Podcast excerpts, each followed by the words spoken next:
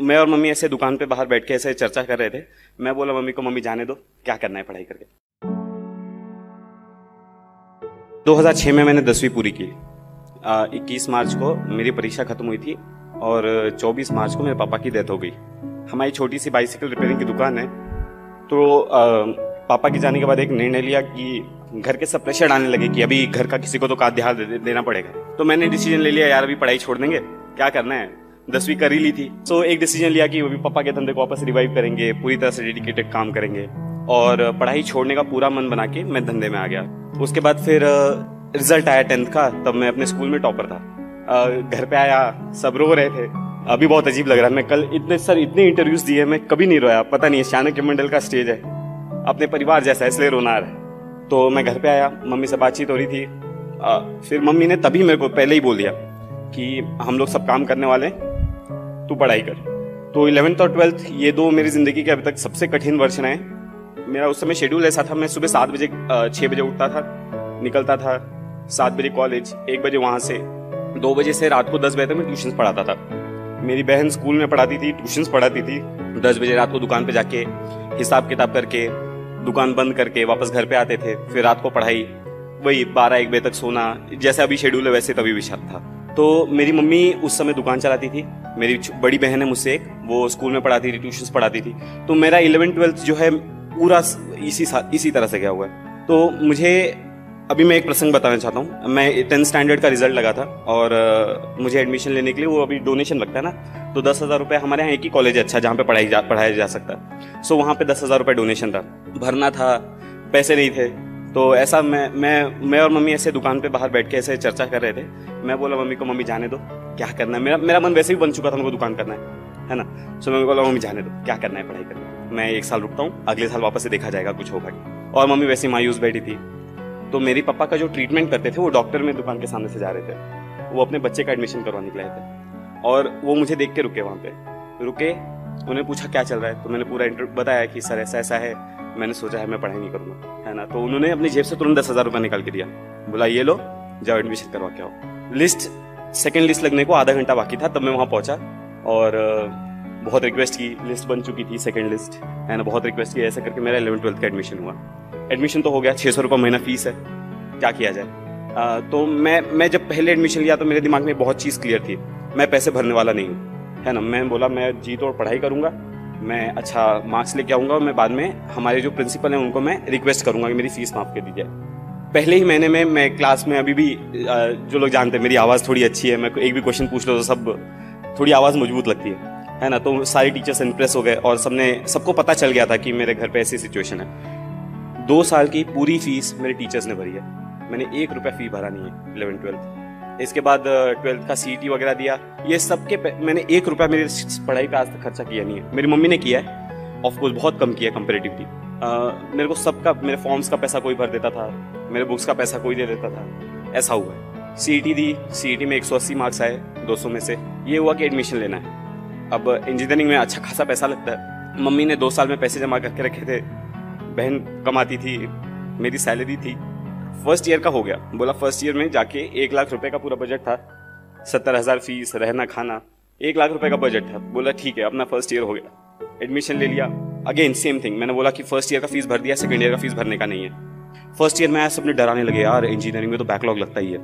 है ना? बिना बैकलॉग के अगर तू पास हो गया तो, तो इंजीनियरिंग की ही नहीं है। जो टॉपर लोग होते हैं वो अलग ही दुनिया के होते हैं। सो मैं थोड़ा सहम गया। लोगों ने क्लासेस वगैरह लगा लिए। सब्जेक्ट के लिए मैं क्लासेस लगा नहीं सकता था।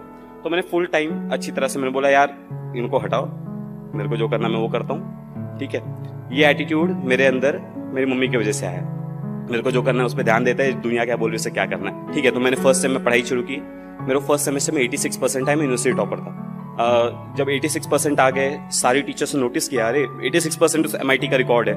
अब बाद में ब्रेक हो गया। अभी तो कुछ भी आ जाते मार्क्स उस समय रिकॉर्ड था तो टीचर्स ने नोटिस किया, अरे कौन है? फिर माधवी लता मैडम नाम की एक मैथमेटिक्स डिपार्टमेंट में एक प्रोफेसर है।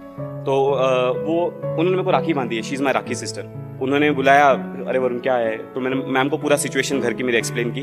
और उन्होंने एक प्रोफेसर से लेकर डीन से लेकर डायरेक्टर से लेकर, हर एक को मेरी सिचुएशन पहुँचा दी। एंड वहाँ से एक प्रोसेस चालू हो गया। ठीक है? सेकेंड ईयर तक वो प्रोसेस पूरा नहीं हुआ था तो मेरी फ़ीस मेरे फ्रेंड्स ने भरी है। है ना?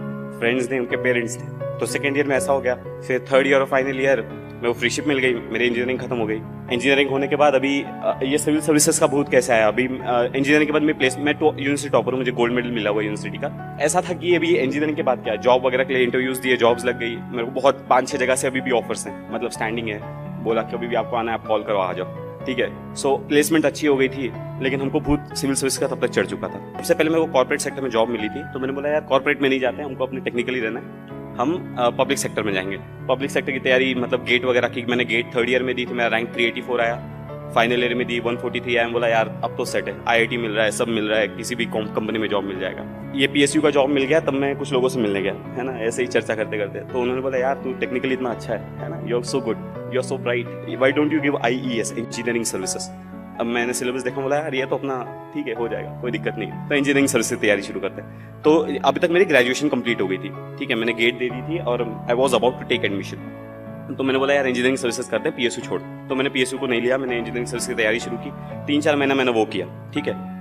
तीन चार महीना वो किया, तब लोगों से बातचीत चालू रहती है, आप वैक्यूम में जाके पढ़ाई नहीं शुरू करते। है ना? सो आप लोगों से बातचीत करते तो किसी ने मेरे को सजेस्ट किया है तू इतना ब्राइट है है ना? तू इंजीनियरिंग सर्विसेज़ क्यों कर रहा है? तू सिविल सर्विसेज़ देख है ना? वो तो और बड़ी पोजीशन है। तो मतलब हाँ यार ये भी सही है है ना? आ, तो सिविल सर्विसेज़ का देखते हैं क्या है। तो पहले तो उठाया हिस्ट्री जोग्राफी कुछ नहीं समझा। मैं बोला यार ये तो सर का दर्द है। तो आ, उसके बाद मैंने बोला करेंगे। तो मैं एक जन से मिलने गया था। मैं यहाँ पे दूसरा रीजन बताता हूँ हम क्यों पीछे रह जाते हैं। मैं एक जन से मिलने गया था वो बोल रहे थे कि यार यूपीएससी में जो पास होते हैं ना ये तो तीस मार्क खान होते हैं। जब आप खुद को सब स्टैंडर्ड समझने लगते हो कि यार वो तीस मार्क खाने में सब स्टैंडर्ड हूँ। है ना? एक्स्ट्रा ऑर्डिनरी और सब स्टैंडर्ड में कभी कंपटीशन नहीं होता।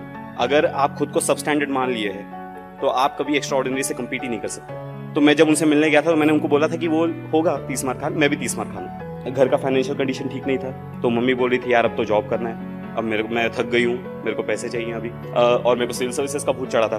तब मैं मम्मी, दस पंद्रह दिन मेरी मम्मी मेरे से बहुत नाराज़ थी। बोल, बोलती नहीं थी बातचीत हमारी होती थी, लेकिन आपको समझता है राइट मम्मी और बेटे का एक कनेक्शन होता है। आपको समझने लगता है कि आपकी मम्मी आपसे नाराज़ है। लेकिन तब तक मेरी ज्वाइनिंग की डेट जा चुकी थी। मम्मी भी कुछ कर नहीं सकती थी। तो मम्मी ने भी फिर मेरे को सपोर्ट किया। बाद में मेरी, मम्मी ने मेरे को फुल सपोर्ट किया, किसी भी तरीके से। अब आ गया जनवरी का टाइम जनवरी 2013 मैंने डिसीज़न लिया कि मुझे सिविल सर्विसेज़ करना है। जनवरी 2013 मैंने प्रिपरेशन शुरू की। मई 2013 में मैंने डिसाइड किया कि मेरे को प्रीलिम्स देनी है। मेरे पास चार ही महीने थे प्रिपेयर करने के लिए, तब तक मैंने कुछ नहीं पढ़ा था। चार महीने में पढ़ाई कैसे करनी है, मैं लेक्चर्स में बहुत बार डिस्कस करता हूँ, मैं अभी उस पर दो दो घंटे के लेक्चर्स लेता हूँ उस पर तो चार महीने में मैंने न्यूज़ न्यूज़ पेपर्स पे बहुत ज़्यादा फोकस किया सब्जेक्ट कुछ सब्जेक्ट सेलेक्ट किए प्रायोरिटाइज किया, सारे सब्जेक्ट्स नहीं किए। मैंने एंशियंट हिस्ट्री मिडिवल हिस्ट्री आज तक नहीं पढ़ी है।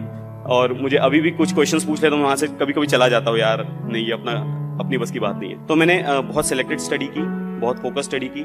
चार महीने में मैंने प्रिलिम्स दी अब प्रीलिम्स देने के बाद एक फीलिंग आ जाती है यार अपना प्रीलिम्स क्लियर हो रहा है। सो so, मैं एग्ज़ाम हॉल के बाहर निकला तो अरे वो फीलिंग थी। अरे यार अपना प्रीलिम्स क्लियर हो जा रहा है। तो अब मेंस की तैयारी करना शुरू करना है। ओके ठीक है मेंस की तैयारी शुरू। अब मेंस के लिए ऑप्शनल सेलेक्ट करना है। अब ऑप्शनल में लोगों से पहले बात की थी तो बोला था जोग्राफी ऑप्शनल अच्छा है पबैड अच्छा है बहुत लोग लेते हैं। तो मैंने जोग्राफी की पढ़ाई शुरू की। जोग्राफी पढ़ा वो सविंद्र सिंह उठाया। अरे यार ये क्या बोल रहा है? दो पेज दो चैप्टर्स हुए। दो चैप्टर्स इतने ज़्यादा हो गए कि कुछ समझ नहीं रहा था। बोला, यार जोग्राफी अपने बस की बात नहीं, हटाओ। पबैड उठाया पबैड उठाया, वो थिंकर्स की लिस्ट अरे बाप रे, सर दुखने लगा। तो पबैड हटाया, उसके बाद मैंने एंथ्रो उठाया, वो हटाया साइकोलॉजी उठाया, वो हटाया। अब इसमें जो है, अब तक प्रीलिम्स का रिज़ल्ट आ गया था, मेरा ऑप्शनल फाइनल नहीं हुआ था। अब ऐसी हालत में क्या किया जाए? मैं चिन्मय भैया के पास गया। अरे चिन्मय भैया, ये क्या हो गया? है ना? मेरे को समझ में नहीं आ रहा मैं क्या करूँ। तो चिन्मय भैया ने बोला, एक काम कर तो अब तू पोल साइंस पढ़ के देख। तो मैंने पोल साइंस की शुभरा रंजन की बुक है, मैंने वो उठाई और वो काफ़ी सिंपल लैंग्वेज में लिखी है। तो मैं वो पढ़ा मैं बोला हाँ यार, ये जम रहा है अपने को। लेकिन तब तक मेरे मेरा तो अभी भी फाइनल नहीं हुआ था मेंस के फॉर्म भरने का मौका आ गया था। अब मैं डिटेल एप्लीकेशन फॉर्म भर रहा था, तब मैं सारी बुक सामने लेके बैठा था जोग्राफी की हिस्ट्री की, है ना? और मैं सोच रहा था, मैं ऑप्शनल कौन सा भरूँ? सो फाइनली मैंने वहाँ पे पोल साइंस डाला। और उसके बाद मैंने पोल साइंस लिया, बोला, अब ये सब साइड हटाया मेरा ऑप्शनल पोल साइंस है। तो ऐसे करने के बाद मैंने पोल साइंस की प्रिपरेशन शुरू की। दिसंबर में मेंस थी। मेंस में मेरा G S one G S two का पेपर बहुत खराब गया था। मतलब मैं ऋषिकेश भैया मेरे साथ ही थे। और जी एस वन का पेपर निकलने के बाद मैं डिप्रेस में डिप्रेस था। मैं खाना नहीं खाया था। वो ब्रेक होता है बीच में दो घंटा। मैं बोल रहा था, भैया, मेरा, मैंने वन ट्वेंटी फाइव का अटैम्प्ट किया है टू फिफ्टी में से। वो बाद में ज़्यादा था, मैंने उस समय मिस कैलकुलेट किया था। भैया, मैंने इतना कम अटैम्प्ट किया है। हाँ तो मैं एकदम प्रेशर में था, लेकिन अटैम्प्ट कम ही है। तो मैं, मुझे ऐसा लगता है मेरा रीज़न क्या है सेलेक्ट होने का? मेरा अटेम्प्ट बहुत कम है। मैंने मेरे आंसर्स को हमेशा ओरिजिनल रखा है। मैं टेंथ स्टैंडर्ड से इलेवन स्टैंडर्ड से मैंने कभी डाइजेस्ट फॉलो नहीं किया कोई। मैं अपने आंसर्स खुद बनाता हूँ। मैं नोट्स मेकिंग का मैं सबको एडवाइस देता हूँ कि नोट्स मेकिंग नोट्स बनाने चाहिए, चार फ़ायदे हैं, वगैरह वगैरह। नीचे बैठे थे रिज़ल्ट आने वाला मेरे को चिन्मय भैया का फ़ोन चिन्मय भैया का मैसेज आया कॉन्ग्रेचुलेशन करके। तो मैं चिन्मय भैया को फ़ोन लगाया, भैया, आपने रिज़ल्ट देखा क्या?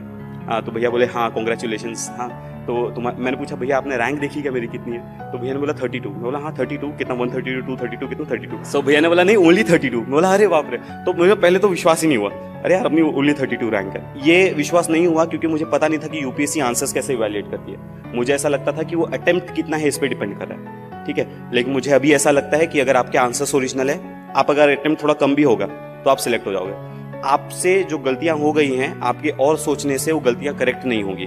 आपका काम ये है, जो गलतियाँ हो गई हैं, उनको कॉम्पेंसेट करने के लिए आगे की आप प्लानिंग कैसे कर रहे हो? मैं बैकलॉग्स कैसे क्लियर करता था, मैं ये बताता हूँ। मैंने क्लास में बहुत बार बताया। हम जब न्यूज़पेपर में पढ़ते हैं तो आपको दस टर्म्स नहीं दिखाई देते है ना कि यार मेरे को ये दस टर्म्स की स्टडी करनी है आज। तो मैं एक नोटबुक बनाई थी, मैं उसमें वो सारे टर्म्स लिखता था कि आर्टिकल 72 पढ़ना है प्रेसिडेंट के पावर्स पढ़ने हैं, ठीक है, ऐसे। उसके बाद मैं जब न्यूज़पेपर पढ़ के हो जाता था तो मैं इंटरनेट पर रोज दो घंटा का मैंने टाइम रखा था कि दो घंटा बैठ के वो टॉपिक्स के ऊपर सर्च करना है। तो इंटरनेट पे बैठे तो कई बार क्या होता है, दस टॉपिक्स आपने लिखे तो पाँच ही टॉपिक्स हो पाते हैं। किसी दिन अपने को आलस हो जाता है तो अपन दो घंटे की जगह एक ही घंटा पढ़ते हैं। सो ऐसे करके वो पाँच हो गए तो दूसरे दिन में चले जाते हैं। तो आपके दूसरे दिन ऐसे बैकलॉग जो है बढ़ता जाता है। तो कई बार क्या होती है, वो लिस्ट बहुत लंबी हो जाती है, फिर एक दिन सडनली टेंशन आने लगता है, यार, ये लिस्ट इतनी लंबी हो गई। है ना? अब इसको क्लियर करने में अपना पूरा दिन जाएगा। तो जब ऐसा होता था, तब मैं उसके नीचे एक लाइन ड्रॉ करता था, वो बोलता था, आज से नया लिस्ट चालू करेंगे। सो अभी जो गलतियाँ हो गई हैं, ठीक है, उनको करेक्ट करना चाहिए। न्यूज़पेपर के केस में काम करता है, क्योंकि न्यूज़पेपर में चीज़ें रिपीट होती है।